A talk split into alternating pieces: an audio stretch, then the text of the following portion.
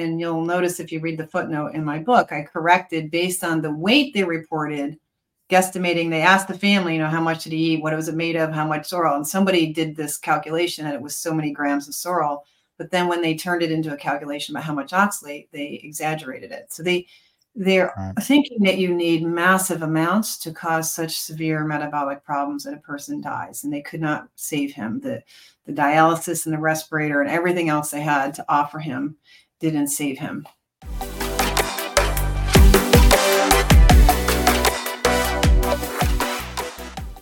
Hi, guys, and welcome to another episode of the Meat Medic podcast. Now, today's episode, I am joined by the amazing Sally K. Norton. Sally, thank you so much for coming on the show. Uh, Sally is an internationally renowned speaker, vitality coach, health consultant, and author of the absolutely amazing, and I have to say, genuinely one of my absolute must reads for my patients, Toxic Superfoods. So, Sally, thank you so much for coming on the show today. You're very welcome. I'm looking forward to our conversation. It's going to be fun. Absolutely. I think our viewers and listeners are going to get so much out of today. Now, I know we've got some time pressures. There's a lot to cover today, so we're going to get into it. Um, what are oxalates, Sally, and why should we or why should people be interested in oxalates? Oxalates are a natural toxin that are in foods that we all eat and we all trust. And it's secretly causing a lot of problems and getting away with murder. and so we need to wake up to this because it's sort of an easy fix, but it's a confusing topic. So we're trying to clarify what's going on now. Yeah, and your book is absolutely amazing. We're going to get into that later. Um, maybe we can start a little bit with perhaps how you came across oxalates and and and, and your journey in that, and that's hopefully going to you know resonate with listeners and spark some further discussion there. But how did you come into this? Yeah, well, so I studied nutrition at a good school here in the U.S., and you, of course, hear about it in passing when you're if you read your textbooks because it doesn't get a whole lecture. So if you read your textbooks and are awake, you'll notice in your textbook there's a little paragraph this big on one chapter written by one guy, and there's a paragraph this big in another chapter written by another guy, and they're both talking about how it chelates calcium, and it's in things like chocolate and whatever, and each each one says different foods, and that you shouldn't eat these anti-nutrients like tannins, uh, phytates, and oxalates, which are in tea, with your meals. So separate the tea away from the meals. They mentioned that it's somewhere. Um, and this stuff causes kidney stones. And of course, patients who get kidney stones are put on a low oxalate diet in the textbooks. Whether that happens in real life or not is a whole nother story. Uh, but we believe our textbooks. you know, and then when my neighbors get kidney stones, I mean, before I was really truly oxalate aware, I'd be like, you know, there's a low oxalate diet for that. You probably shouldn't be eating spinach and certain nuts. And that's about all I knew. Uh, and so lo and behold, I have really no idea that sweet potatoes, which became a major staple in my diet, that Swiss chard, which I grew up on, and the rhubarb behind the house that I grew up playing and enjoyed, were all problematic foods, especially for young growing children I had no idea. I ran into problems as a little kid where I needed my tonsils taken out. At age 12, around the same time, I decided I wanted to get into nutrition to be a prevention health professional to help me and everyone else choose to avoid cancer, heart disease, diabetes, you name it. And I didn't really understand oxalates, even though they, it turns out in retrospect, they've been messing with my health my entire life until I was turning of 50. And but three years before that, I had this attack of vulvodynia type pain that is very unpleasant. I was immediately over it right away. I'm like, ah. and my husband looks this up online and he found found the Vulvar Pain Foundation, which teaches a low oxalate diet for pain syndromes that affect the pelvic region. And I'm like, huh? that woman doesn't have a degree. What does she know? Like, what is that? But I'm like, I need, I'm interested because I'm in the world of integrated medicine. I know all the alternative diets, I know all the alternative therapies, I know the people who deliver them. I'm very well connected, work in medical schools in the field of integrative medicine. none of us know anything about this. This is, feels like it's out of left field and it's close to where I worked. And it's a toxicity topic. And I've been very interested in toxicity because I realized in my mid 40s or earlier, in my late 30s, mid to late 30s, that I had sort of a chemical sensitivity, like uh, some of my symptoms of fatigue and all these other issues were some form of chemical sensitivity. So I've been naturally drawn to non toxic living. And so I was inherently interested when I bought her materials and I didn't completely get it. But what it did for me was help me know a little bit more about where the oxalates were in my diet, to be more aware that sweet potatoes were a problem, which was not in my textbook anywhere. In fact, potatoes generally are a problem. The white potatoes, the baking potatoes that we use to make potato chips and treat foods and tater tots and these french fries are all the the uh, baking potato which is very high oxalate and science didn't even realize that until i'm guessing about 70 years ago so we really don't pay attention to where oxalate is in the food. And that's the big problem. So for me, I ditched around because now my my level of consciousness about where oxalate is in my diet was much better. And so as I was trying to solve my health problems, which now were extreme, could no longer work. I used to have a faculty position writing public health research grants.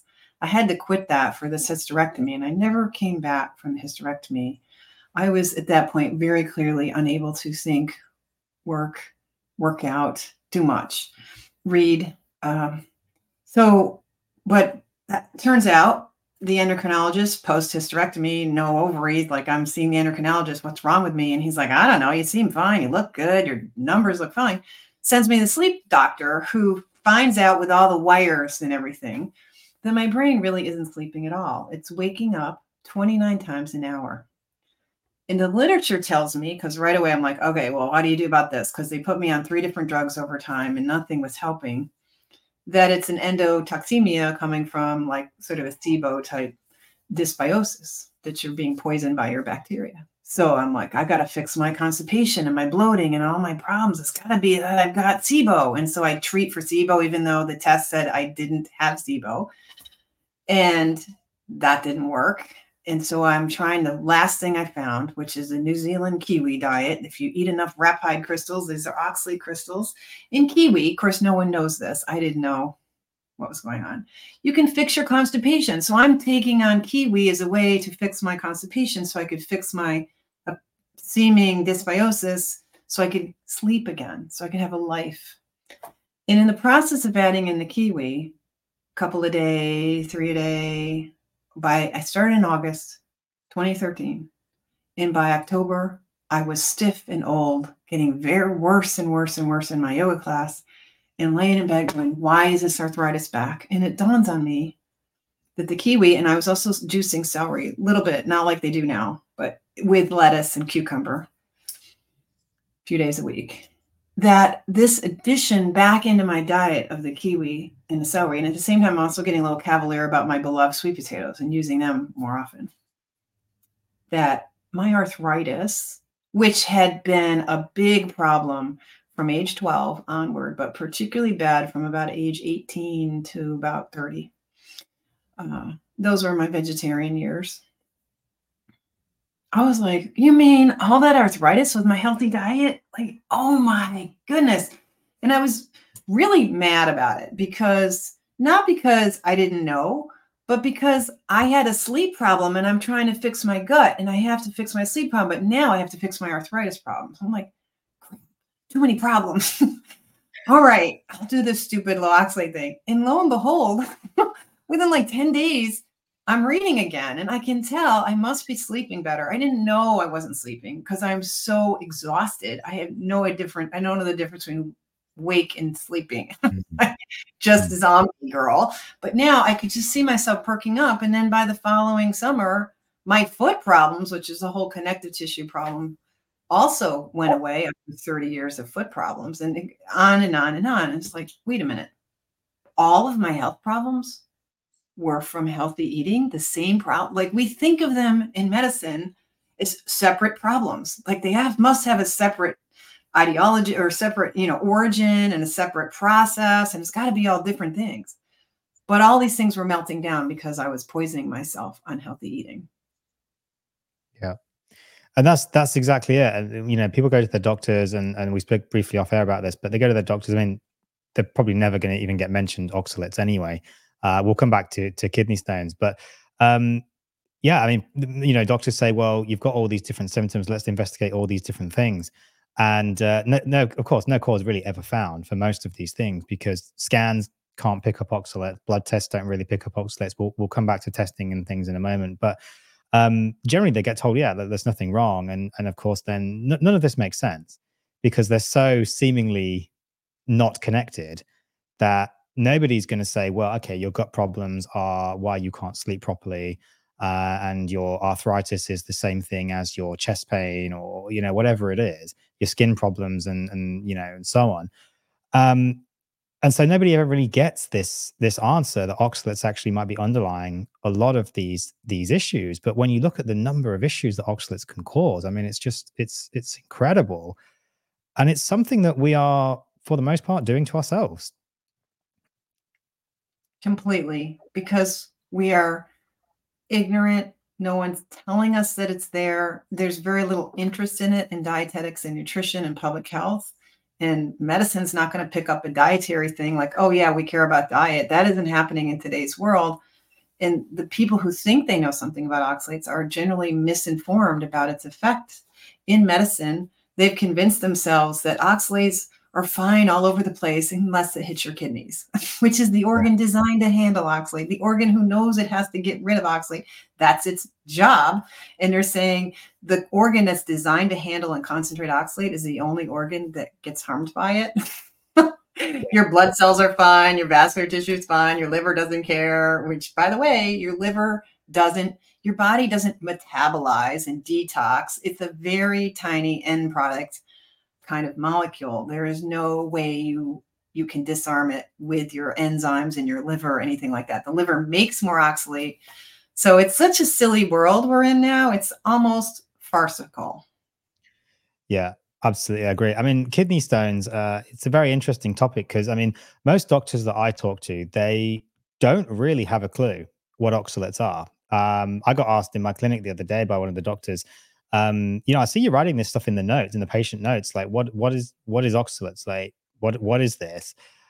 And I said, oh, well, you know, you know, you know, kidney stones. Yeah, of course. Uh, yeah, yeah, of course, I know kidney stones. Well, you know, kidney stones majority, vast majority are calcium oxalate. Yeah, everyone knows that. Oh, okay. Yeah, oxalate. And then they said, oh, yeah, that's just kidney stones. And then just kind of like walked out the room and it's like, but even then, like you you mentioned that you know a low oxalate diet is a is a kind of fairly standard form of therapy. But then you kind of caveated that for for kidney stones, but then you caveated that with in the textbooks, which I thought was very interesting actually, because we don't really talk about it nowadays with patients. Um, I do because I do oxalate work, but it's almost never never spoken about. Um, and yet it's the pr- the predominant form of kidney stone and it used to be the treatment for kidney stones, but now you know we can get off topic if you like. But it's all now it's all just okay. Take these drugs, have this surgery. Don't bother looking at your diet. Just just keep going. You know, oxalates on on a thing. You know, who cares? And I think I just think it's absolutely criminal. It's sad that our thinking is still band aid. Like, okay, problem. We don't care what the cause is. Let's slap something over the top of it and keep going. Uh, it's it's sort of hillbilly, you know, like not to be insulting anybody, but just like coat hangers and duct taping, that's kind of the mentality of this, oh, let's throw a drug at it and not really care about root cause and just what it's saying about what's going on and what the future um, potential problems are. Yeah. No, I think I think it, I think you're absolutely right. I mean, I did have a letter from a urologist recently, actually, uh, that was basically a patient had a kidney stone, and the letter came back saying, to slightly paraphrase, I haven't got it in front of me. Uh, this patient has a you know a kidney stone.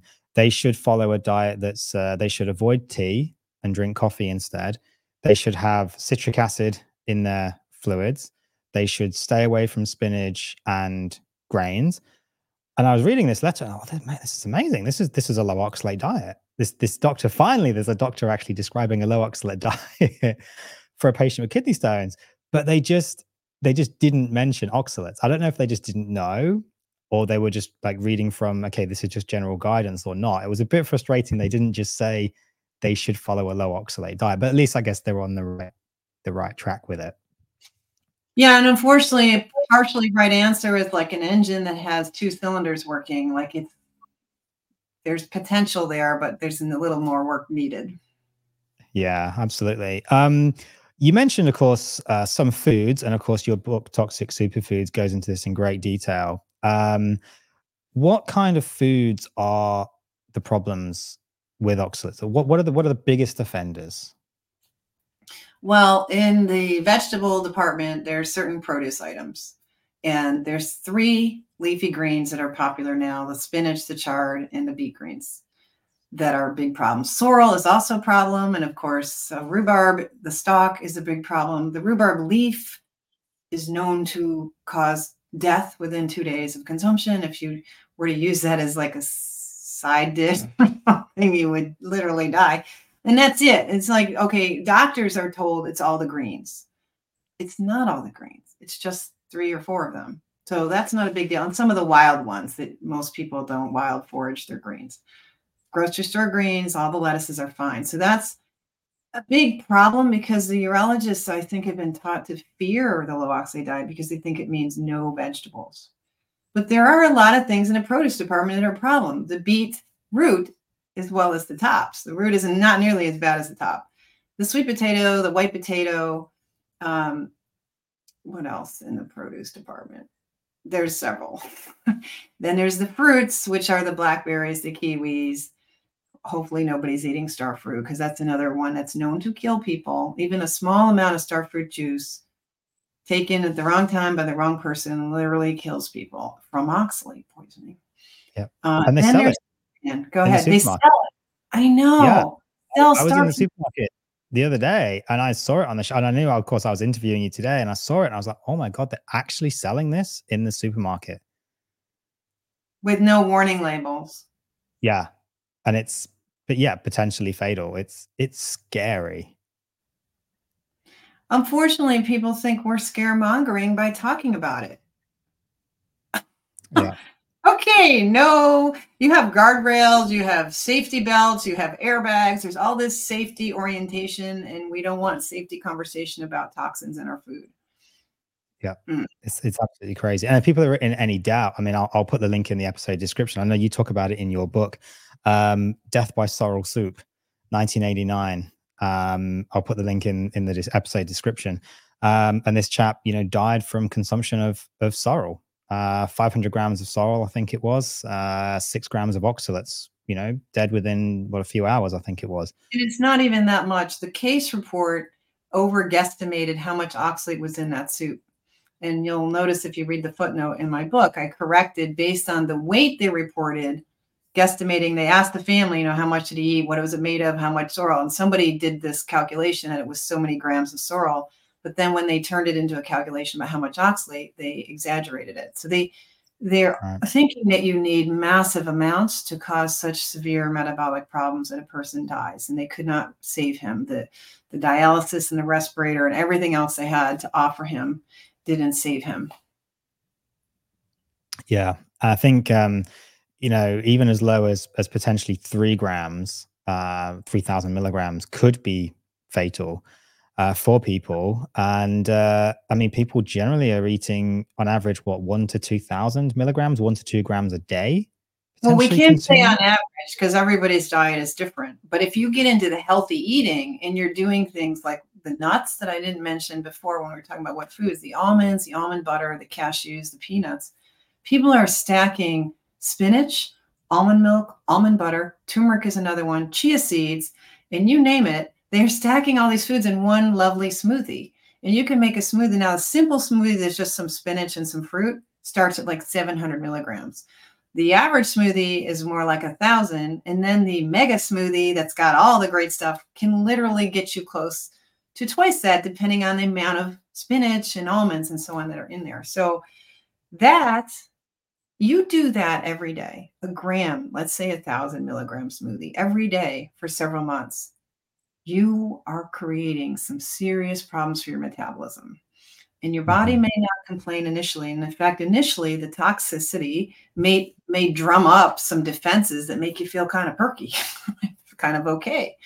And that's the problem with this sort of toxify the response to toxins initially is a strong like i'm fighting back. I'm going to handle this. And the body is doing its best underneath there. And you feel kind of okay for a while and then things start breaking and you can't imagine that it was the thing that made you feel good that's now destroying your life. Yeah. And yeah because that thought's never going to enter your head. And you go on to all these websites and everything and of course they're just going to say you know keep doing everything. You're doing everything right you go to all these doctors, nurses, dietitians, nutritionists, you know, pretty much they're all telling you, yeah, look, you know, spinach is great. It's amazing. Nuts, seeds, you, you, you're going plant based, like you're doing everything you should. This is the best diet you can possibly have. You know, we don't know why you've got these problems. Just, just keep doing it. And people just keep getting worse and worse. And the idea that it could be that quote unquote healthy food that's causing this problem, it just, it, it never enters their head you're doing everything right and you're it's not working and so therefore you need to do more of what's not working. More fiber exactly. less fat. Exactly. take away the dairy which just makes it worse because calcium is your friend and you take out the dairy and you've just opened up the floodgates. That's, that's it. well maybe that's yeah so maybe that's the good segue then into um how do if people are suspecting they have oxalate issues how do they start to you know kind of detoxify themselves? How do they start to get rid of this? Right because the uh, one of the essential there's two phases of problems. There's this acute phase right after you eat it. There's this period of time about 10 hours where the oxalate's moving from your food into your blood and throughout your organs. There's a acute toxicity there where your poor immune cells are like oh and they're getting all inflamed and broken and there's lots of acute stress that you might notice about four hours after you eat. Because there's a peak around four hours after consumption on average based on a few like chocolate challenge tests and things like that. And the peak will differ but essentially in the upper the stomach and the upper small intestines you start absorbing this and it starts causing acute problems. And while it's high in your bloodstream it is collecting in your thyroid gland, your bones, your bone marrow, your eyes, your connective tissues, and then as it the kidneys try to remove it from the bloodstream, it's collecting in the kidneys, and the kidneys are sometimes having to hold on to it because if there's too much oxalate, it starts crystallizing out into these little micro stones or really nanostones to begin with. And so the kidneys start imbibing the oxalate and building up a nephrocalcinosis story where the kidneys start to become this load of in the meantime, you don't have any symptoms because you're peeing them out freely. You're, you might see cloudy urine. You don't necessarily know if that matters or even notice to look, think to look. And so you've got that acute phase. But the bigger problem is what's left behind after every single meal are deposits of oxalate in your tissues, which is terrible. You don't want little crystals attaching to your thyroid gland and hanging out in your bone marrow. And the more you've done this, the more you have in your tissues. So when you stop filling your bloodstream with oxalate meal after meal after meal and it goes away from the acute phase, now the body's like, ooh, doorways are opening, the kidneys are ready, the bloodstream is open, like there's room now. There, there was everything was just crowded like a hoarder's closet. You couldn't move anything because you couldn't move. And now there's a little bit of silence in the bloodstream and the body's realizing what's going on. So it starts releasing oxalate from tissue. So there's this deaccumulation of this buildup that can take a very long time. And sometimes, if lots of tissues light up, which means sending immune cells in there to try to undo these crystals, turning on this metabolism of removal, which is different. Each cell has has different metabolism based on what's needed and you express certain parts of the genetic code and start changing your outfits as a cell with membrane proteins you're in a sequestration mode hold it mode while you're overeating the oxalates. When you stop eating it the cells take about three days and they re-outfit themselves and they start trying to get rid of it.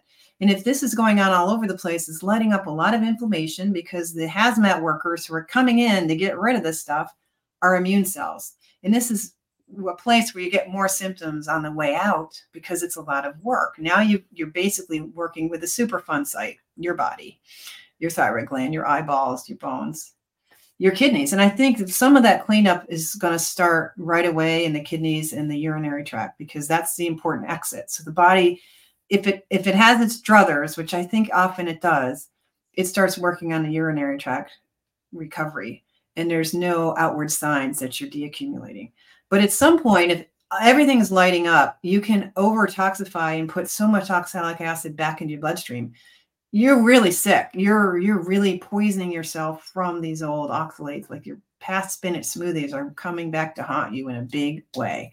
That can cause arrhythmias and all kinds of problems because your your calcium levels in your blood are being affected by calcium chelating acid. It becomes calcium oxalate. Now the pacemaker is confused and there's electrolyte problems happening in the nervous system, happening in muscles. So, nerves and muscles require control over calcium and potassium and all these other electrolytes. And when oxalate's around, it's messing that up. And over time, you're deficient in potassium and calcium and all these things in the cellular environment and the extracellular environment.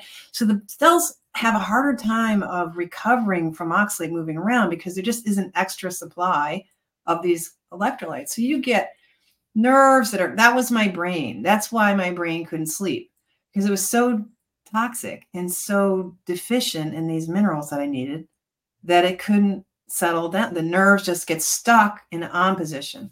Nerves that are stuck on are causing not just wakefulness, they're causing mood problems, anxiety in different people. You know, it expresses very different in different people, but it's also turning on muscle spasms so, hiccups, that was one of my symptoms after eating the sweet potato dinner at bedtime. I would get massive hiccups and belching, which I thought was related to the SIBO. And I mm. thought it was a digestive problem. What it was was a neurotoxicity problem from my diet. So, yeah. you don't want this over release of oxalate into the bloodstream. You don't necessarily want to encourage the body to unload everything at one time because dose makes the poison. So the slower you can deaccumulate from the tissues, the safer it is. So the way the way to kind of if you if you're suspecting, and we'll get on to why we suspect we might have oxalate issues anyway, but uh, if you're suspecting you have oxalate issues, then really the main way is just to stop eating the oxalates. Slowly, so I would recommend that if you're eating a high oxalate diet that's full of, say, whole grains with all the bran and quinoa, another one we didn't talk about, or buckwheat, or almonds, or spinach, whatever the ones, and there's plenty of information on my website and in the book. You notice those top foods. Maybe it's five of them in particular that you're using on a routine basis. Pick one of them. Start with the almonds and the almond butter. Take them out of your diet. Find some other way to do your thing and do that for a little while. Then take the next one. Go with the spinach next or Swiss chard. Anyone can live without Swiss chard. That's an easy one. I only known I was eating something I thought was so good. Ah, easy, easy, easy. And but do that in a kind of gradual way so that it isn't such an abrupt signal to the body because the body is constantly tasting and reading its environment. That's why you have eyes and a nose and a, a tongue. It's telling you information. The reason you have taste it's very important. The body is reading its environment.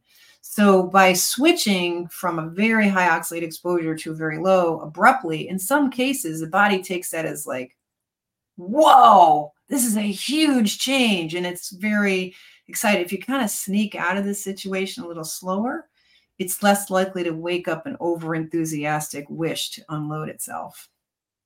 Yeah. So you're kind of referring to what what people refer to as as oxalate dumping syndrome. I think there, aren't you? Yeah, so it's a it's a clearing illness that can occur if it's too much at one time. And when it gets really extreme, that's considered dumping level, where you can be deaccumulating and clearing out your tissues and healing and recovery at a more subtle level that that initiates very few symptoms or just really vague symptoms. The, the, the great thing about the excessive clearing that's you know referred to as dumping is that it gets your attention you know you're sick but usually what happens with that brain that's now toxic is it's catastrophizing and it's running away from a simple idea diet didn't do this to me something more horrid is happening and usually you're in this amnesia about oh yeah, you're poisoned yourself with oxalate for years and it's causing these waves of difficult symptoms. You just never attribute oxalate when things go to heck. it's like mm-hmm. oh. and if if if if people do go through that kind of dumping syndrome, because a lot of people people do, because uh, once they realize, I mean, what I find with patients is even if I tell them, you know, a lot of times, you know, go slow, you've been probably eating, you know, a lot of oxalates for many, many years, go slow, exactly like you said, you know, two, two or three kind of stages over maybe three to six months, even sometimes. They often just kind of learn about the toxicity and then they're just like, no, I just want them gone straight away. And then they go into this dumping syndrome. How is it is it best to kind of protect yourself from that or or extract yourself from that dumping syndrome then if that if that is starting to happen? Yes well recognizing it is a good thing and knowing what's going on under the hood with this movement of a lot of oxalic acid running around you're getting electrolyte loss right? So you have electrolytes off so you have to keep replacing them and this is something you may need to do for the next 20 years because you're going to continually drain your system of calcium and potassium and so on. So using potassium, sodium, calcium, magnesium, and trace minerals throughout this is important. And particularly when you're in a trauma, you know, kind of level of symptoms, you need some electrolytes. So think potassium, think coconut water. You're also getting acidic because the inflammation involved with this clearing creates a lot of acidity, and the release of oxalic acid in your bloodstream is an acidic type event. So you need to tamp down that acidity. So we use things like Alka-Seltzer Gold, lemon juice, because citric acid is a conjugate base that absorbs acidity and is really important to protect the kidneys, very important to help you protect your bones and your teeth and regrow them.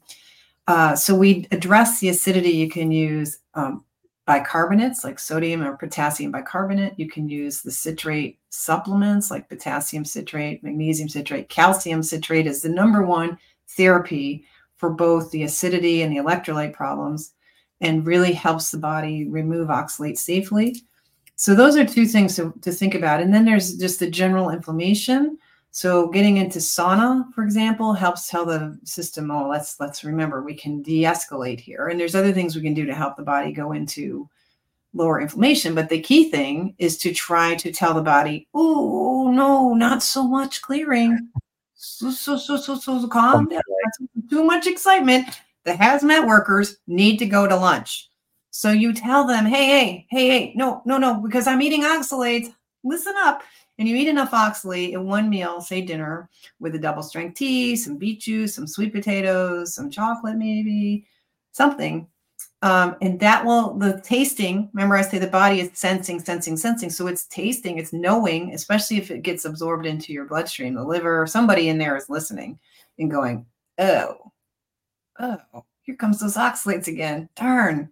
And that things calm down. And some people, if you get enough oxalate when you're doing this dosing process, usually within an hour, two hours, you're like, oh, crisis is over. I feel better.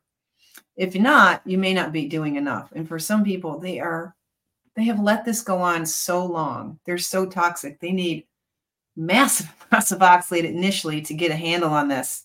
So they're back to like 100, 150 at dinner milligrams, which feels scary because I, you know, I talk about trigger doses and all that, which is makes people who are really into it get a little nervous about that. But don't worry about numbers. What you want to do is listen for the body's response.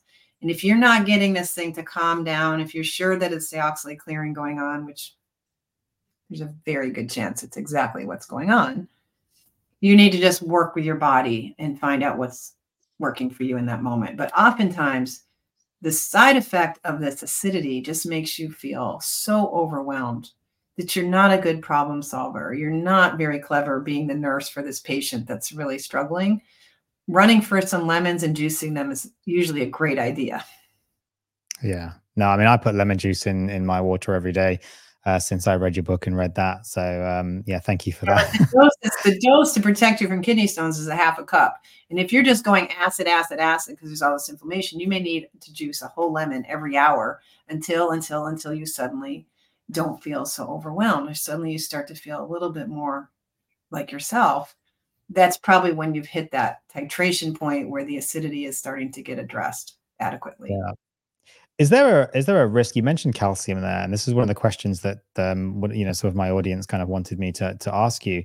Um, is there a danger with calcium then that that can in in a way trigger the body to kind of dump these oxalates because it's giving the signal that okay we're okay to actually get rid of them now because it can it can buffer them so simultaneously it can help but also perhaps trigger dumping as well Absolutely. So here we're in graduate school oxalates because you add in what you need, the even the B vitamins or the nutrients you need, especially the calcium. It's like the body's like, oh, cool. Now we got some tools here. Now we can do this work we've been wanting to do. Because I think the lack of calcium and low levels of nutrients generally retards those hazmat workers. They just don't have the equipment they need to do their jobs. So they're like, hanging around the job site dying to work and then you suddenly hand them a jackhammer and they can start getting and they're like yeah so yeah for some people you have to start adding calcium in very small quantities usually at bedtime because calcium helps the nervous system calm down because that's what it needs it needs calcium to not be stuck on and so there there's a playing process, like feeling out your situation, your body, because everyone's really unique in this. And that's quite clear and underscored in the medical literature as well. The way oxalate is, is showing up in the body, presenting clinically, is incredibly different. And so the way your clearing process works is also fairly unique, complex, interesting thing that we know so little about. So you can build up to calcium. Some people just automatically feel better on it. Other people, it's promoting this dumping. So usually, what I tell people is the calcium matters so much. It's worth upping the oxalate in your diet as a way of calming the dumping and still having your calcium too. You you may need to just go back to I cut back my oxalate too much, and if I have the calcium that I need to heal, I need to just up the oxalate, but not at the same time because the calcium and the oxalate tend to bind. And so you won't get near the effect from the oxalates if you're eating it with the calcium. You'll get some, but it tends the calcium combined with the oxalate foods might reduce how much you absorb by a third of the oxalates. Yeah, yeah that's so hopefully that's not too advanced and confusing. No, no, I, don't. I don't think it is. Um, and I, I, mean, that's kind of my experience. When I started drinking um, quite a bit of milk, I noticed that yeah, it's kind of it's very odd. It's hard to describe, but it, it felt like it simultaneously helped my dumping, but then also kind of triggered dumping at the same time. It almost kind of came in came in waves, um, which was just very interesting. And and people, some people do, yeah, kind of have this question. Well, should we be eating calcium or consuming more calcium to to buffer that? But then also it potentially increases the risk of then triggering the body to say, okay, it's okay to actually go through this dumping because you can deal with it because you've got the calcium, you know, to bind it up. Um, I'm conscious interject on I just want to yeah. underscore for the listeners that being poisoned is tricky.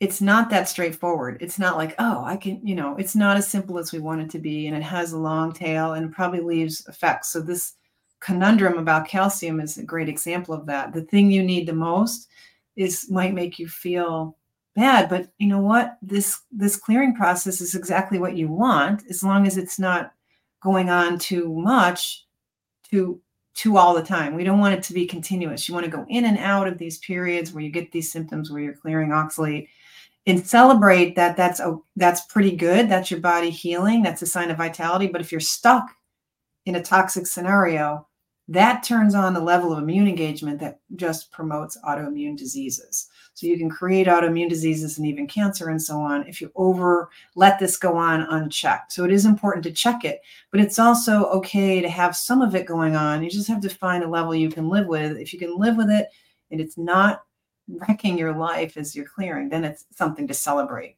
But that's the good thing about it gets too much. It reminds you that you need to do something different. Yeah, no, absolutely. And maybe that's a good segue then into uh, we haven't really spoke about it yet. Why? What kind of symptoms? What issues really do oxalate cause? I mean, you mentioned a couple of issues with yourself there, the vulvodynia, um, hiccups, the issues with sleeping, and so on. But you know, there's going to be people out there listening to this and saying, "Okay, well, yeah, that's great. Oxalates, they're really bad, but I don't have issues with them, or how do I know if I have issues with them? And what what kind of things have you seen oxalates causing for people? Well, often in the beginning, it's asymptomatic Or, of course, we don't know these symptoms, so we would never connect it. And the symptoms you don't realize uh, can blow up into many things. Uh, we can start at the minute, minute level, how it's affecting cells, or just look back at the major systems of the body that are going to be impacted.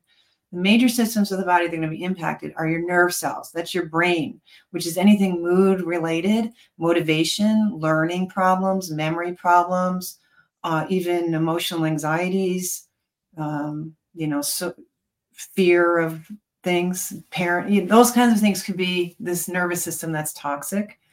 And of course, those toxic nerves can create fibromyalgia and other kinds of muscle problems. There's the connective tissue. Oxalate is very toxic to connective tissue. The acidity that it creates breaks collagen.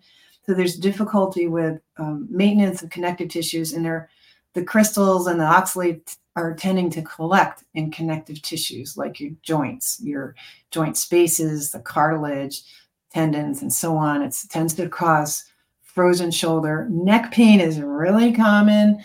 Tennis elbow, bursitis, golfer's elbow, Foot problems are really common. I had terrible time with my feet for 30 years. I had to leave Cornell for foot surgery. I spent a lot of time using crutches, painkillers, wheelchairs.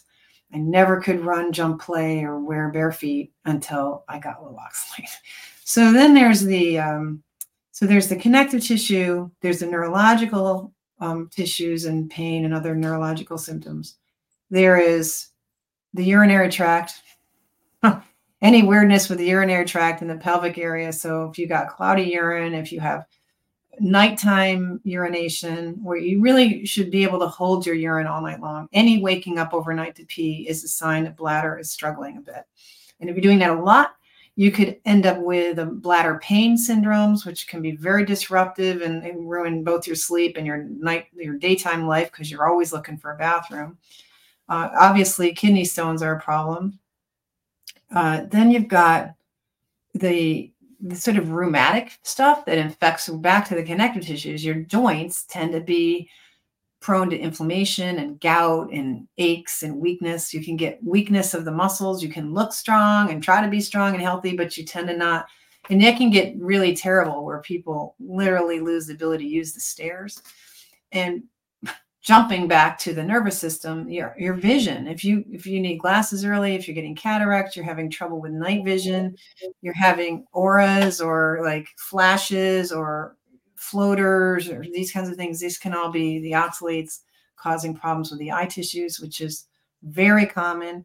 Glandular problems like hypo or hyper thyroid numbers and function very common, probably almost universal that we have oxalate crystals not only in our thyroid gland, but probably other glands as well, which is going to affect your pancreas and your adrenal glands. I've had clients come to me and say they were diabetic until they went low oxalate. Mm. Your bone marrow collects oxalate, so that affects your bloods. So if you have low blood counts or strange blood disorders, that can be oxalate related. I had low white count forever for 20 years. Nobody knew why until went low oxalate. Now it's fine. uh, yeah. So those are major systems, but down under the hood, what's happening is that the oxalates have this electromagnetic charge that messes up the membrane structure of cells. So the membrane structure really matters a lot because membrane is where metabolisms occur. It's these proteins and their environment of what fatty acids are near them that run your life. Like life requires a membrane. Without membranes, there isn't any life. That's all happening on cellular membranes on the outer cell, but also inside the cell, you have organelles built of membrane structures, especially the mitochondria, which is a double membrane structure. So it messes up your mitochondria, which is your energy and all kinds of stuff happening thanks to mitochondria you've also it's oxalic acid sits on enzymes in that metabolism so you have this metabolism where you take sugar down to um, you're making these other intermediate molecules in glycolysis well the last step of glycolysis enzyme blockage happens with oxalate it sits on the active site in that enzyme and now you can't make ATP. So your cell's job is to make enough energy so it can do all its jobs. It's got this whole you know, furnace room that should function, but the furnace room breaks. Now the cells are low energy. They have trouble managing their electrolyte balance because they have to use these ATP pumps to move sodium ions and do work. They have to have energy to build proteins to outfit themselves, to, to do their work, to build the things they're supposed to make and do. And they're having trouble with even this rate of replication as they get old, they need to replicate and die off. And they're doing it more and more slowly. So now you get things that don't heal well. And that's part of why the connective tissue starts being a problem things are going oh and then what what do you have to do you have to build this collagen material the fibroblasts start filling in where the dying cells aren't re- replicating enough and the, so you got to have this stuff glue everything together so that the structures of your organs and tissues don't fall apart so you start getting these fibrotic responses directly to crystals the fibrosis can help bury crystals. The immune system, in the meantime, is also burying crystals so that they're not engaging with your cell membranes and keeping them damaged. So it's a lot, a lot, a lot of ways that it's causing interference with fundamental metabolism. Yeah, I mean, uh, most of those things I've seen with patients, you know, trialing them on low oxalate diets. It's it's it's incredible what can resolve. I mean, uh, just you know, very quickly, my own personal story with oxalates. Um, my thumb arthritis, you know, base of my thumbs here, both sides, uh, two days on a zero oxalate diet just disappeared. The thumb pain I'd had for 20 odd years. To the point where I could, if it was too cold, I, I couldn't, I couldn't hold a pen. Um, some days my joints, like I couldn't type. And I just always assumed it's maybe like rheumatoid arthritis and uh, you know typical doctor you know don't don't just do what i say not what i do i didn't bother getting x-rays or anything it's like ah you know well i can't do anything much about it i don't want to go on to methotrexate or anything like that and just thinking well my mum she's she's got this and so i've just inherited this um and then two days on a on a zero oxalate diet and it and it went away um it was a carnivore diet but i think actually in retrospect the issue was really the oxalates not anything else. Um, my chest pain went away. Um, I have this personally, I have this condition called precordial catch syndrome. I don't know if you're aware of what that is. A lot of people don't know what that is. Uh, essentially, it's it's just you know you get cardiac pain, um, but it's not coming from your heart; it's coming from the nerves, and uh, that that was there for 20, 30 years. I mean, basically, just constant, literally morning till night waking for me, cardiac pain. The textbooks talk well, it's not in textbooks, but literature talks about maybe you know fleeting here and there you know seconds maybe minutes mine was pretty much just a permanent thing for 20 odd years uh imagine just feeling like you're just basically having a heart attack for 20 20 years and uh, and that went away almost straight away as well. My heartburn went away straight away. My knee pain went away straight away. My back pain went away. I mean this is just me my own personal story. Um i've had patients with um yeah, I mean, you mentioned bone marrow, you mentioned white cells. Patient very recently with, um, you know, essential thrombocythemia, which is essentially a blood blood cancer causing this just very high platelet count, which we know can be an issue. Um, on all these, you know, methotrexate, chemotherapy drugs, and so on, just basically wrecking wrecking their body. And uh, four weeks not eating spinach. Uh, that was the takeaway. You know, we discussed oxalates, and she went away, stopped eating spinach and potatoes. And then the platelets are now normal for the first time in 15 years, I think. It's just, I mean, look, maybe that's coincidence. Maybe, maybe it's not. I know you're thinking that's not coincidence. Um, patients with uh, people with hypothyroidism um, cured. You know, I remember telling people 10 years ago, like, you know, patients, this this is an incurable condition. You just you take these medications and that's it for life. And it just slowly gets worse. Uh, and yet people are, are, curing themselves of these supposedly incurable conditions. I mean, numerous skin conditions. I remember a, a patient who came in uh, that she came in with a with a child and she got a you know free consult basically, but she basically came in with just hands just you know bleeding bandages. Mm. And I said at the end of this consultation, like, what is what is going on with your hands? Like, they shouldn't be bleeding. Why are you in bandages? and she she took these bandages off and it was almost just like you know third degree burns it was just terrible terrible eczema and it was a weekend consultation and you know i was running a bit behind anyway so i said look i normally i'd stop and chat i don't really have that much time but why don't you just go and read this book your book go and re- go and learn about oxalates see what you think Okay, that was like 30 second consultation. And uh and and she did. And then she came back with the child again about uh six weeks, I think six weeks later. Um and uh her bandages are gone. And I just said, like, what's happened? What's happened to your bandages? What's happened to your eczema? It's gone. Just gone. Like 20 years basically of just terrible eczema gone. Mm. Six months later, saw her again recently, uh, still gone. uh, headaches had gone away that she had, the acne had gone away that she had as well. Um, the baby's rash and everything that just no one could explain had also gone away. The baby was being breastfed, uh, which is very, very interesting. So potentially being passed through the breast milk as well, then, which is very interesting. Um, people with, yeah, like age related conditions like like vertigo, tinnitus, you know, these kinds of things just actually disappearing on a low oxalate diet. It's it's absolutely incredible. It really is. I mean, sure, this is probably your experience as well. No question about it. And people who are circling around the edge of this and not ready to jump in and not really ready to, to really open their minds to learning the right information, which is difficult because there's a lot of questionable ideas out there coming from seemingly very credible sources.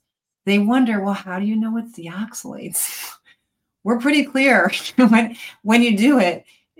It's if you're open to the idea of it. Not everybody's, you know, even if they go full zero oxalate by adopting a meat only diet, not everybody who's doing that is ready to credit the oxalates for what's going on. And that's because they don't know how this works. Yeah, I've I've definitely seen that in you know I mentioned I do a carnivore diet. This shows a lot about you know kind of carnivore diet and so on. Um, and yeah, a lot of people are crediting the carnivore diet with their amazing success stories. And you know, to be fair, yes, it's part of it, but I think a lot of that actually does come from the oxalates uh, and removing those oxalates. All these more autoimmune conditions just resolving. Um, I genuinely think that is actually mostly uh, the oxalates.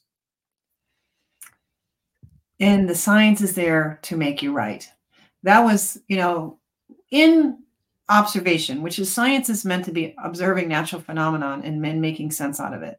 So we observe person A, me. Sleep disorder goes away, lifetime of arthritis clears up, feet are better, uh, like all these things. And so, and then I start teaching it, and I'm thinking, oh, there's a couple of Sallys out there who need this information, and I know they can't find it anywhere, so I'll just put it out there because somebody ought to say something. And it's then I go to the medical library and like, why? How could this be? What about this accumulation business? There's nothing in the literature about like it took a lot of digging to find us.